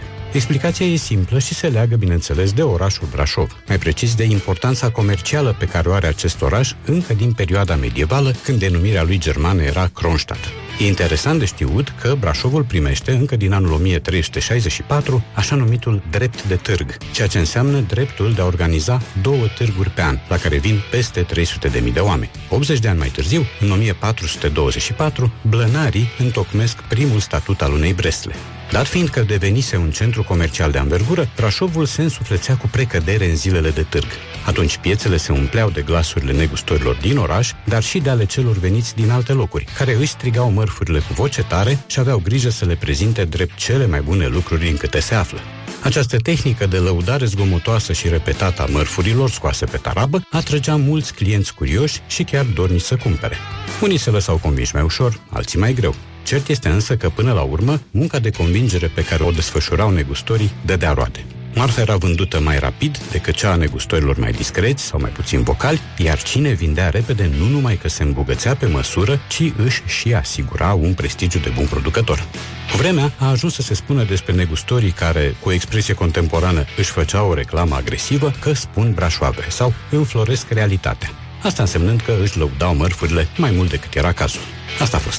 Până data viitoare, vă urez să cădeți în limbă după română. La revedere! Vorba vine, dar mai și pleacă. Cu Radu Paraschivescu. Morning Glory, Morning Glory.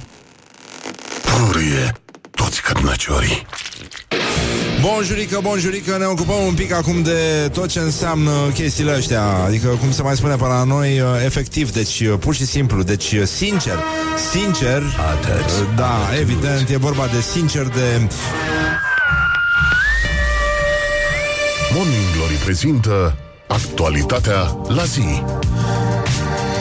Începem cu uh, chestii mai uh, din ăștia mai serioase și uh, guvernul are ședință azi, proiecte pentru care urmează să-și uh, asume răspunderea într-o primă etapă, adică ar fi niște modificări la legile justiției, se abrogă legea plafonelor bugetare, e și un uh, mă rog, proiect prin care executivul o să-și asume răspunderea în a doua etapă. Oricum, la ora nouă sunt probleme la Măgurele. Mergem acolo, merge domnul Orban să vadă laserul de lemn și uh, să vadă prima mandolină laser din, uh, din uh, cadrul științei românești. Mai avem uh, un com- mesaj comun din partea uh, lui Ciprian Cucu, Nicușor Dan și Vlad Voiculescu.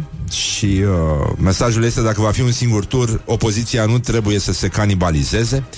Și, uh, mă rog, și-au făcut schimb de amabilități. Și uh, mai avem un polițist care a amenințat-o pe Emilia Șercan și care a fost condamnat la un an de închisoare cu amânarea executării pedepsei. Și uh, primăria București amână până martie taxa pentru mașinile poluante. uh, Ea ar fi trebuit să intre în vigoare de la întâi ianuarie.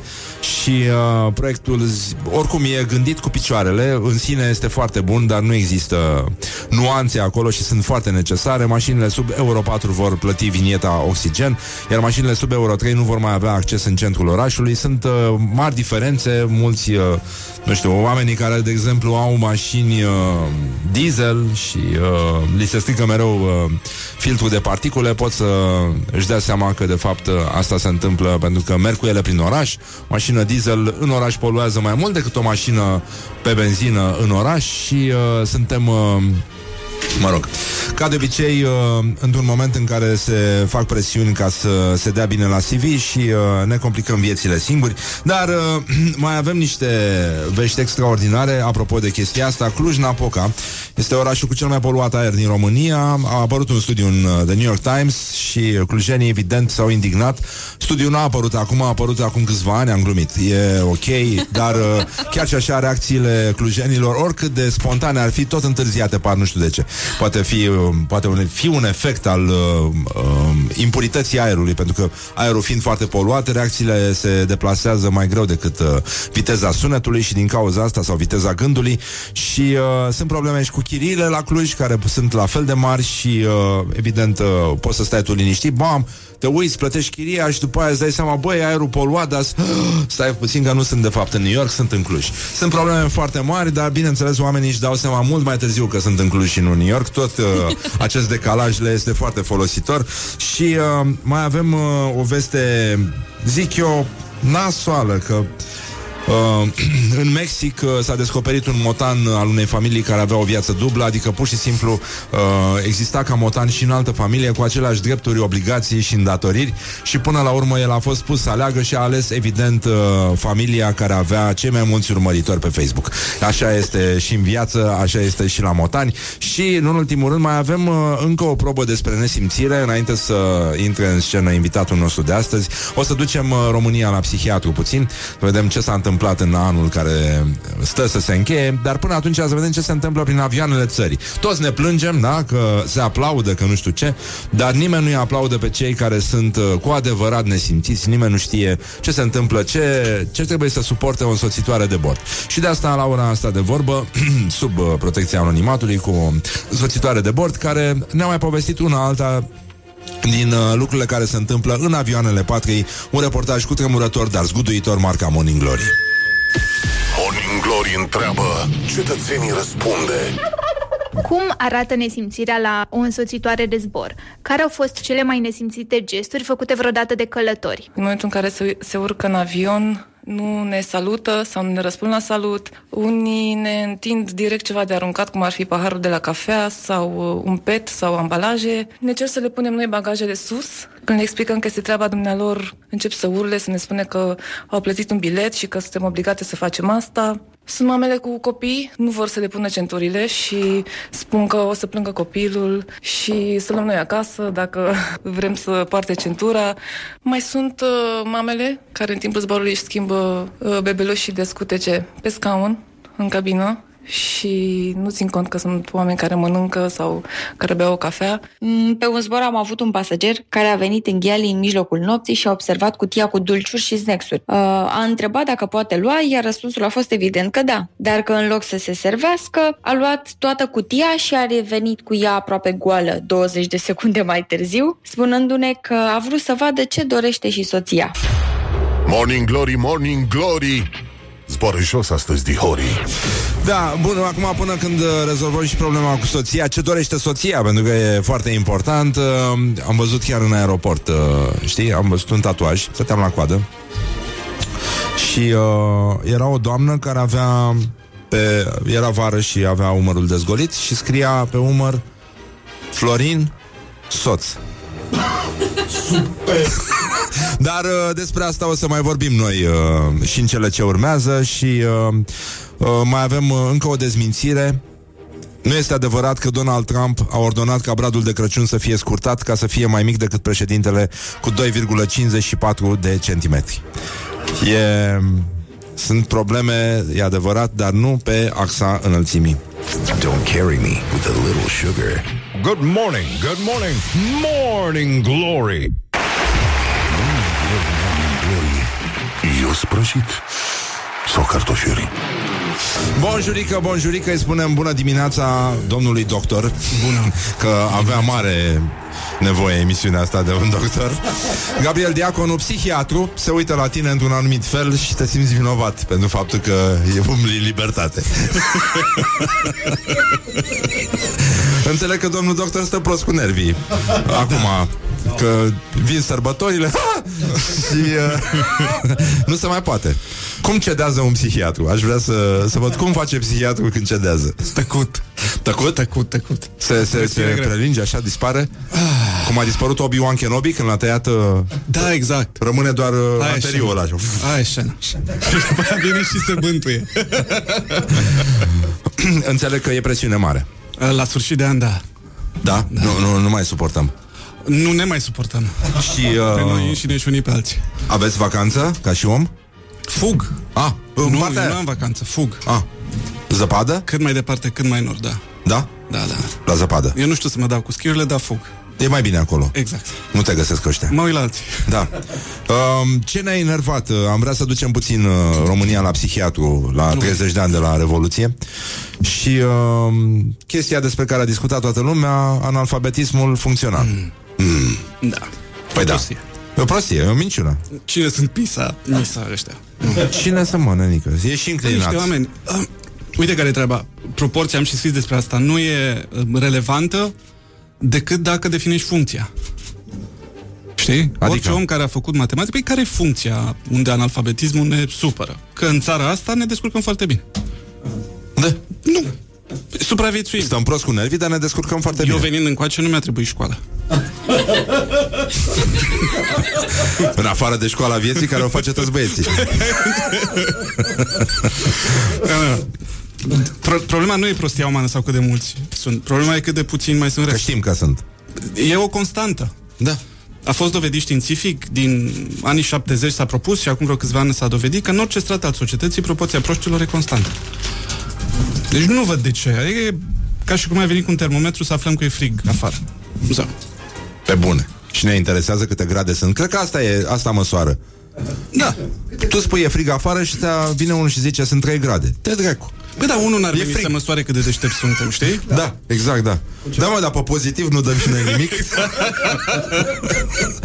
Adică totuși sunt șaizeci și șase la sută, nu? Da, am, am alfabet funcțional. Am experiență când mă duc la diverse întâlniri de genul ăsta, fiind mai pe negativ. Așa sunt psihiatrii, mai pe negativ. Da. Că la un moment dat cineva lângă mine îmi șoptește: Gabi, dar mai zici și de bine. Și au dreptate.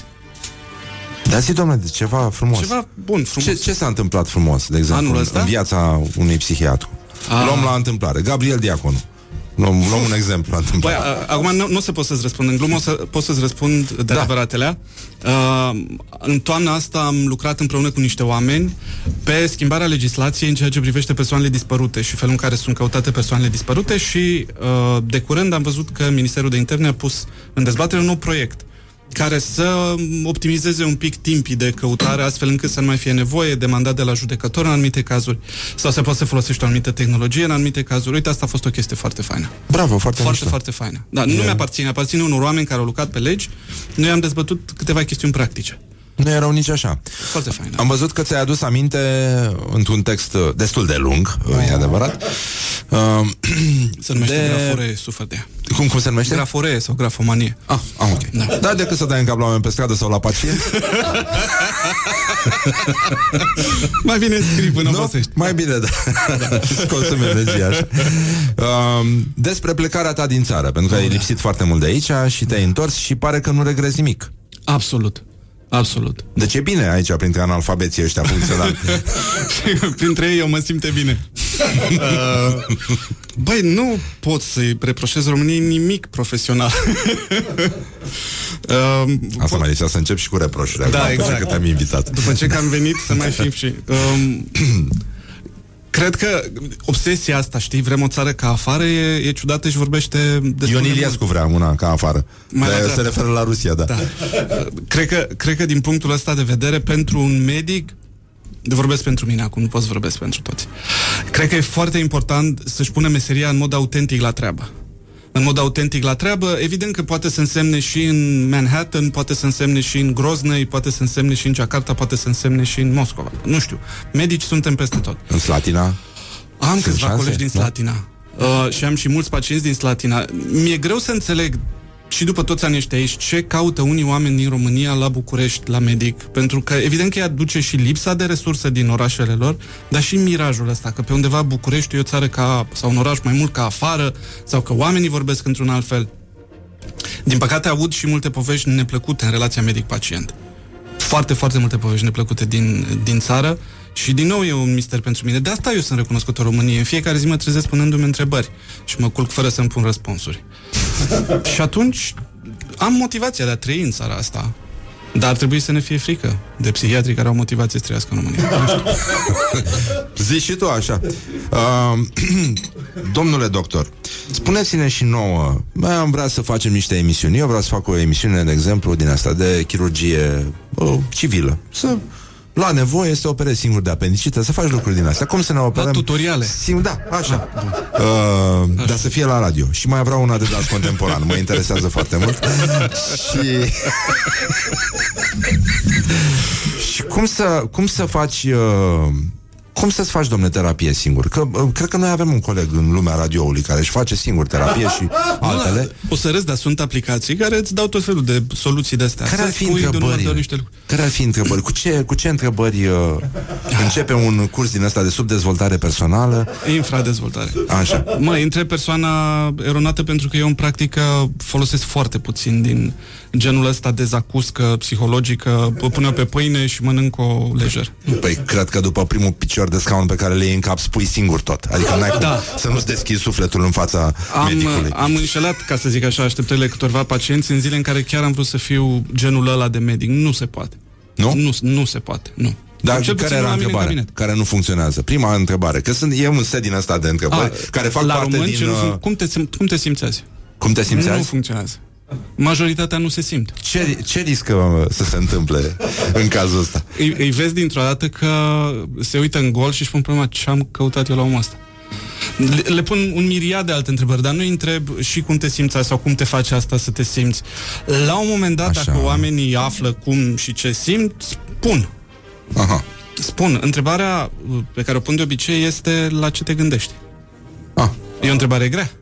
Uh, uneori imposibilă. Vezi testele PISA. Uh, dar chiar și acolo afli că oamenii au gânduri. Doar că nu știu să le formuleze în cuvinte. Și atunci, alte chestii pe care le fac, mai ales că lucrând cu o populație care a trecut prin momente grele de multe ori, oameni care au suferit toată mâzga asta omenească, e greu să le zică prin cuvinte. Și atunci facem alte lucruri. Desenează, modelează. Sunt lucruri care pun o anumită întâmplare într-o anumită ordine, pe un anumit context. Era să zic acum o treabă cu sentimentele, știi? Ne înșală cu sentimentele. Și țara asta e, trăiește încă pe sentimente. Și la sentiment. Uite, vreau să analizăm din punctul de vedere al unui medic psihiatru faptul că la treizeci de ani de la Revoluție și nenumărați ani de la răscoala din o mie nouă sute șapte, românii cumpără de sărbători de patru ori mai multe alimente decât au nevoie. Pe sentiment. Insist. Pe e sentiment, sentiment de disperare sau de fomică? Nici, genetică. Nici. Nu, pe sentimentul că suntem bine. Cum aflăm noi că ai suntem bine? Ai pe pozitiv bine? Asta, nu pe disperare? Nu, nu este pe, Doamne ferește să ne vadă cineva că n-avem de toate. Nu cumva să ne vadă vecinii că n-avem de toate. Noi poate că avem rate la bănci, poate că avem datorii acumulate, poate că nu ne-am luat salariul nostru. Dar când intri cu plasele alea... Ai o chestie de statut? Da. Absolut. Când intri cu plasele alea, în momentul în care miroase la ușa ta, în momentul în care dacă ai niște musafiri, e masa aia cu vârf, suntem bine, suntem uh, sănătoși, suntem fericiți. Adică e, e o frescă de asta, dacă vrei, a uh, celor zece porunci întoarse de îndoarsele. Ah. Da. Să nu furi. Na. Să poftim. Nu tânjești la femeia vecinului sau măgarului. Na. Da, înțeleg. Și uh, România are nevoie de un milion de medici. Cum comentează un medic uh, statistica asta sumbră la treizeci de ani de la Revoluție? Știi cum e, România nu are nevoie de un milion de medici, are nevoie de doi trei buni. Înțelegi? Ca să? Ca să-i instruiască pe ei alți câteva zeci de mii. Ah. Adică poți să ai câți medici vrei tu, medicul și apartamentul, omul și medicul la șold, știi, să umble fiecare om cu profesionistul lui. Și de medicul să umble cu medicul lui, care să pricepe. Avem. Apropo de, de pe sentimente, de, deci nu simt prost, dar trebuie simt. Să externalizez. Nu e nevoie de. Îmi iau medic pentru nu asta. Suntem, nu, cred că vreo, statistic, cred că vreo zece cincisprezece mii de doctori ar putea să repopuleze pădurile patriei. Um, numărul contează mai puțin. Până la urmă, ce face fiecare medic contează mai mult. Pentru mine, după zece ani în țara asta, lucrurile, ca să zic așa, încep treptat să le înțeleg. Adică încep treptat să mă dezmeticez. zece ani e prea puțin. De zece ani ai revenit? Da, zece ani după este prea puțin. Câți ani de Canada? Uh, depinde cum numeri. Prima perioadă a fost două mii patru. Hai să zicem, grosomodo patru. Acolo, da. patru? Da.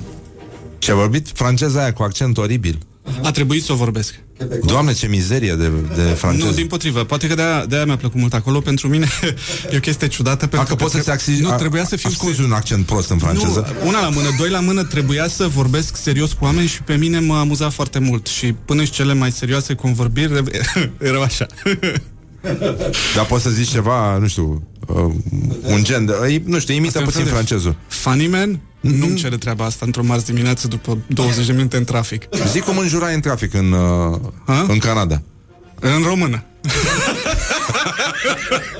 Omule, ce e important în română m-au, m-au împiedicat să-mi pierd identitatea prin părțile alea, da. Înjur uh. mult. A, trebuie să zic asta, înjur mult. Da? Da, în jur mult, uh, o să-i surprindă poate pe unii oameni, dar vorbesc foarte slobod în, în munca mea.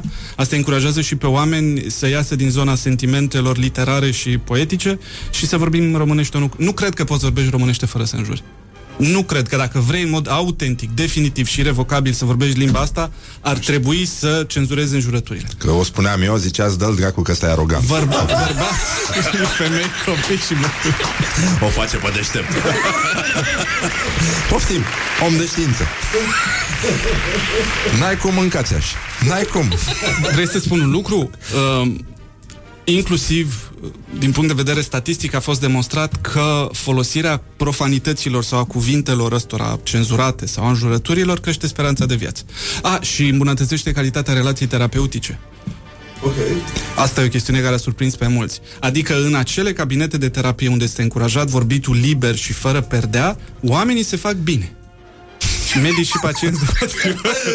Scuză-mă, dar mă pocnește râsul că mă gândesc că intru în cabinetul tău și spun: domnul doctor, să spun cum mă simt azi. Te drag.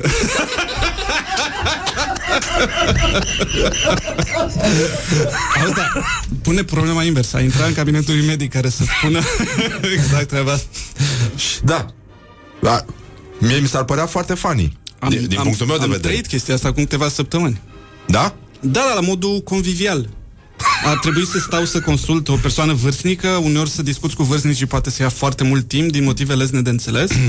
Ce trebuia să dureze patruzeci cincizeci de minute a durat o oră și jumătate. Când am ieșit era un domn care se uita intens pe telefon și care a ridicat capul la mine și m-a întrebat: mai durează mult? Lucru care pe mine m-a enervat foarte tare. Pentru că ieșeam la braț cu o persoană foarte vârstnică, al cărei pas în mers era de un metru pe secundă, maxim. Și am zis da. După care m-am întors la treabă și când persoana a intrat înăuntru și ne-am cunoscut și am trecut de la apelativul de politețe la salut, eu sunt Gabi și el mi-a spus cum îl cheamă, m-am uitat adânc în ochii lui și am zis: realizez că acum zece minute eram să-ți rup capul. Și mi-a zis da. Și uite așa s-a legat o frumoasă prietenie. Știi, era, era gluma aia, era un banc cu unul care intră într-un, într-un ospiciu și căuta ceva și apare un, un pacient cu un topor în mână și începe să-l alerge. Și aleargă, mă rog, etaj după etaj, nu găsește nicio ușă, ajunge la capătul unui hol, ăsta se apropia cu toporul, nu mai avea un să ducă, se oprește în fața lui, îi dă toporul, zice: acum aleargă, mă, și tu.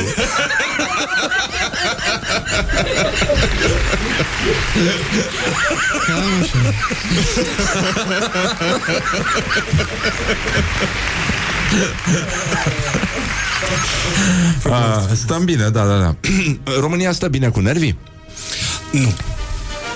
Nu. Adică, bun, ție îți place să înjuri, e ok, dar unii o iau chiar foarte în serios în trafic. Adică devine o luptă pe viață și pe moarte. Nu e doar o descărcare nervoasă. Măi, problema pe care o avem și național, fără să pic așa într-un vocabular de ăsta lemnos, este Doamne, că... să ne dea mai bine decât la unguri și la bulgari. Da, adică... exact. Sunt, sunt oameni care au uh, probleme mentale, care sunt, să zicem, o bază relativ fixă, sunt oameni care au suferințe psihologice, ăștia sunt mulți și greu de identificat de multe ori. Și apoi sunt resurse care ar trebui să se apropie de oamenii ăștia și nu se apropie. Acum, stau să mă uit zilele astea la nou ministru al sănătății, care este de formație cardiolog, chirurg cardiovascular și care se tot înconjoară cu uh, consilieri Somn. care sunt la rândul lor foarte buni în operațiile pe inimă. Îmi doresc într-o zi să vină un uh, ministru al sănătății psihiatru. N-am mai avut de vreo șaptezeci de ani. Și se simte. Râsul ăsta. Spune ceva. Ce alte întrebări mai avem? În afară de Din cum te simți? Da, cum te simți? Cum te face să te simți asta? Da, și um, uh, a, spunem trei calități ale tale. Pe mine întrebarea asta mă închide de fiecare dată. Să știi că o proastă poate să răspundă foarte ușor. Zice: îi las pe alții să de mă descrie mai bine. Băi, astea sunt întrebări care pe mine nu mă lasă să dorm noaptea, sincer. Trei calități. Trei calități. La defecte mă descurc. Așa, bun, trei calități și ce mai e? Um... Ceva cu copilăria? A, trei activități plăcute. Nu știu, e tot timpul chestia asta cu trei activități plăcute, trei calități, trei Câte culori activități? preferate. Câte trei activități? Câte trei sunt? Da, ce trei activități plăcute ai? E făcut de despot ăsta. Ce, ce s-a întâmplat? Așa? Și uh, ceva uh, legat de un uh, regres în copilărie, în ceva? A, nu, întrebarea aia ar trebui să fie la sfârșit și sunt mulți oameni care încep cu ea. Așa. Adică, și pacienții vin după aia, uh, mulți dintre pacienții mei vin și îmi spun, băi, m-am dus la unul, că îi întreb, și eu sunt pervers, îi întreb, ce te aduce la mine? Și spus, băi, m-am dus la unul și am vorbit o oră și tot insista să mă întrebe cu copilăria. Și pe mine nu mă... Adică știu că am avut o copilărie traumatizantă, nu sunt singurul, toți am suferit în comunism, m-a bătut tata, m-a, ăsta, mama, bun, am înțeles. Dar pe mine nu mă copilăria, pe mine mă prezentul. Din păcate, felul în care s-a predat și felul în care s-a prozelitat psihoterapie în România a început cu dreptul și a continuat cu stângul. Sau nu era decât stângul care era folosit alternativ. Sunt mulți oameni da. care au, au învățat meserie, um, cum să zic, cum se învață cumva lăutăria, dacă n-ai vocație doar lălăi. Da. Și din punctul ăsta de vedere, fac o muncă... Ah, de asta trebuie să respiri, știi, ca psihiatru în România. Da, e și asta un, un exercițiu cu respirație. Fac o muncă mai degrabă dăunătoare sănătății mentale a oamenilor decât minim benefică. Regula în psihologie, psihiatrie este că decât să faci uh, rău, mai bine nu faci nimic. Pentru că dacă faci orice din intenția, impresia, dorința și aplicând o anumită rețetă de a face bine, în, întârzi accesul omului către anumite resurse. Adică, într-un fel, zici că la psihiatrii sau, mă rog, psihoterapeuți se poate aplica aceeași formulă magică pe care o are un, un meșter, un instalator, când vine și constată. Da. Și zice, hai, domne, cine va lucra, domne, chestia da. asta aici? Ai să râzi, ai să râzi, dar este printre întrebările de căpătâi. Așa. De căpătâi. Și uh, nu pentru că vrei să tragi așa un pic sevă și să spui, să vezi acum, artă măiastră, ce-ți face băiatul. Nu. Pentru că înveți piața asta și înveți la un moment dat și prototipul de greșeli pe care oamenii le fac. Sunt greșeli care derivă din școala pe care au făcut-o, sunt greșeli care derivă inclusiv din uh, cultura românilor de a insista, a investi, uh, uh, trepana tot felul de, de chestiuni. Iar chestiunea asta a copilăriei este mai mult decât supărătoare. Este mai mult decât supărătoare. În primul și în primul rând, copilăria este ca mersul pe munte, nu te duci în șlapi prin ea. Și prea des văd psihoterapeuți care o țin langă o ședință, două ședințe, o lună, două, trei, cu și spunem cum te făcea să simți statul în prima bancă la școală. Dar ei nu se uită că în prezent persoana trebuie să meargă la serviciu, trebuie să-și uh, uh, susțină viața de zi cu zi. De asta zic că în cele din urmă terapia vechilor vremuri e un plecat pe munte. Dacă n-ai resurse, mai bine stai acasă.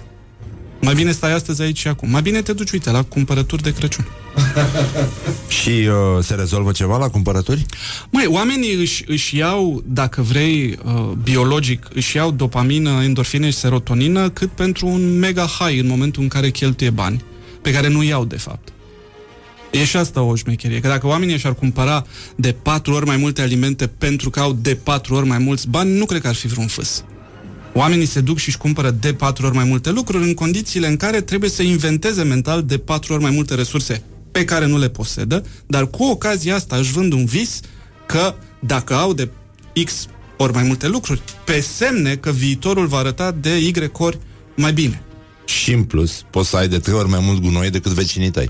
Și chestiunea asta, vezi tu, chestiunea lucrurilor și lucrul chestiunilor e întristător. Pe mine, pe mine România reușește să mă ancoreze în propria mea melancolie periodic. Îmi place melancolia mea, îmi place sentimentul ăsta de futilitate, cu accent pe primele. Hai să avem puțină grijă, da. Un pic de decență.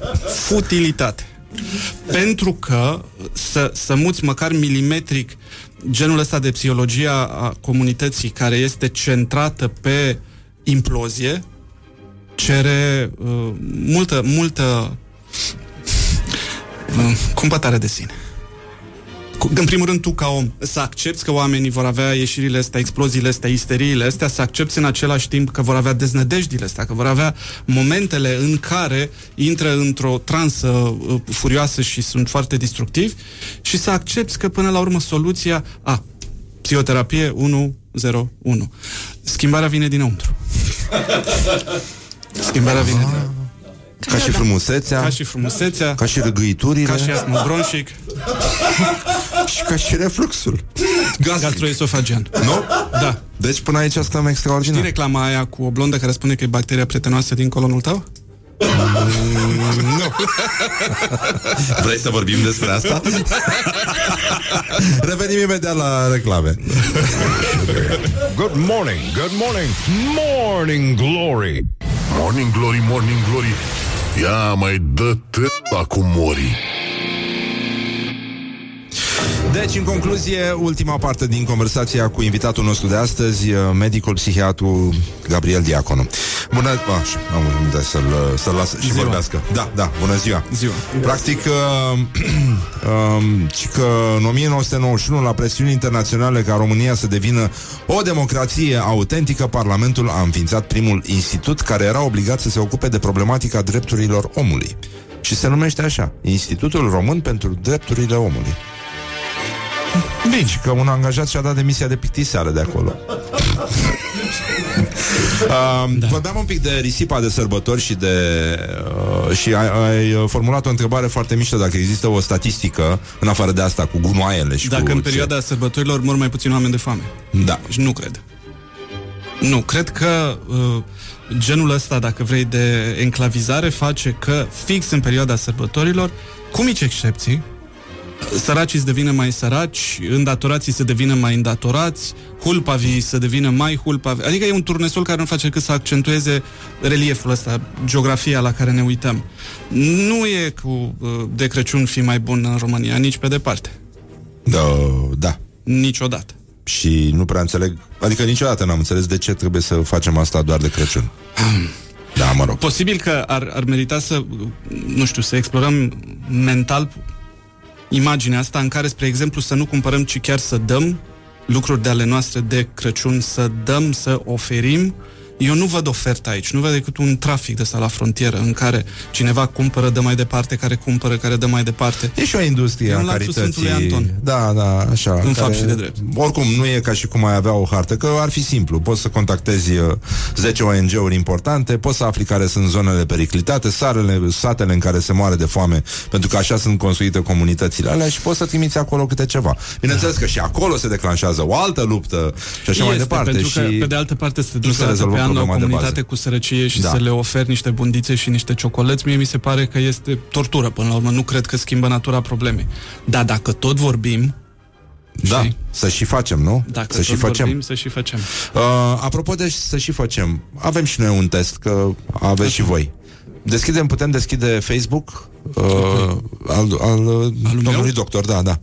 La pagina Constantin Enceanu, oficial. Ce trebuie să-l caut? Pe omul ăsta? Da, da. Okay. Constantin Enceanu, oficial. Ok. Am găsit? Găsit. Hai să vedem câți prieteni ai domnului doctor Gabriel Diaconu, medic-psihiatru, altfel, ha! Au dat like paginii Constantin Enceanu. Ok.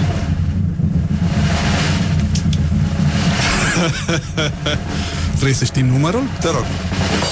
nouăzeci și doi. Wow!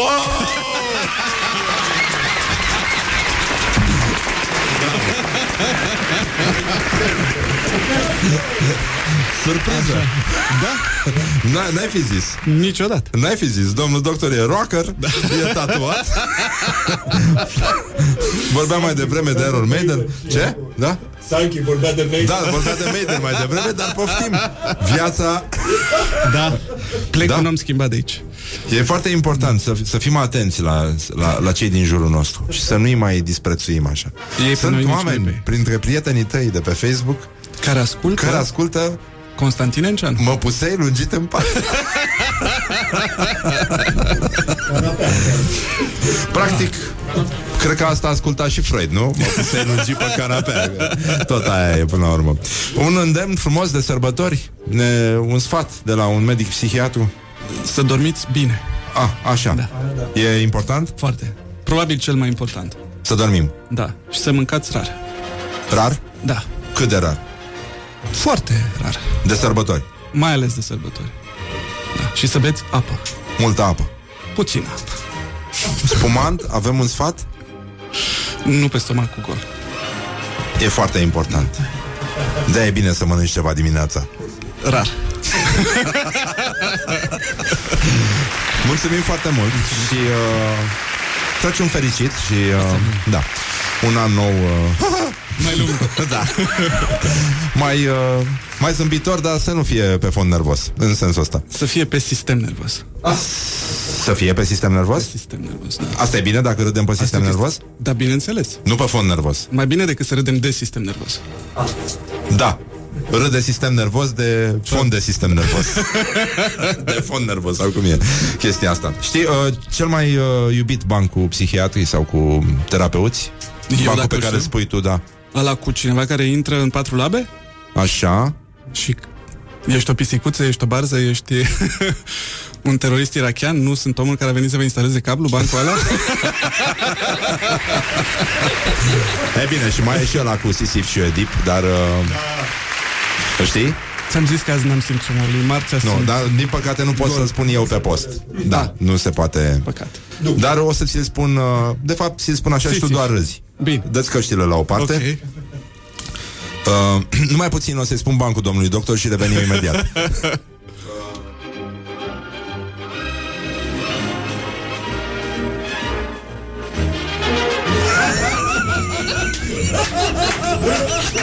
Deci l-am spus, a fost bun. La ultima emisiune vă promit că o să vi spun și pe ăsta și pe ăla cu manole buzăreci. Vă mulțumim foarte mult pentru atenție, vă pupăm dulce și ne auzim mâine la o nouă întâlnire cu muzica voastră preferată, dragi prieteni ai rockului. Good morning, good morning, morning glory.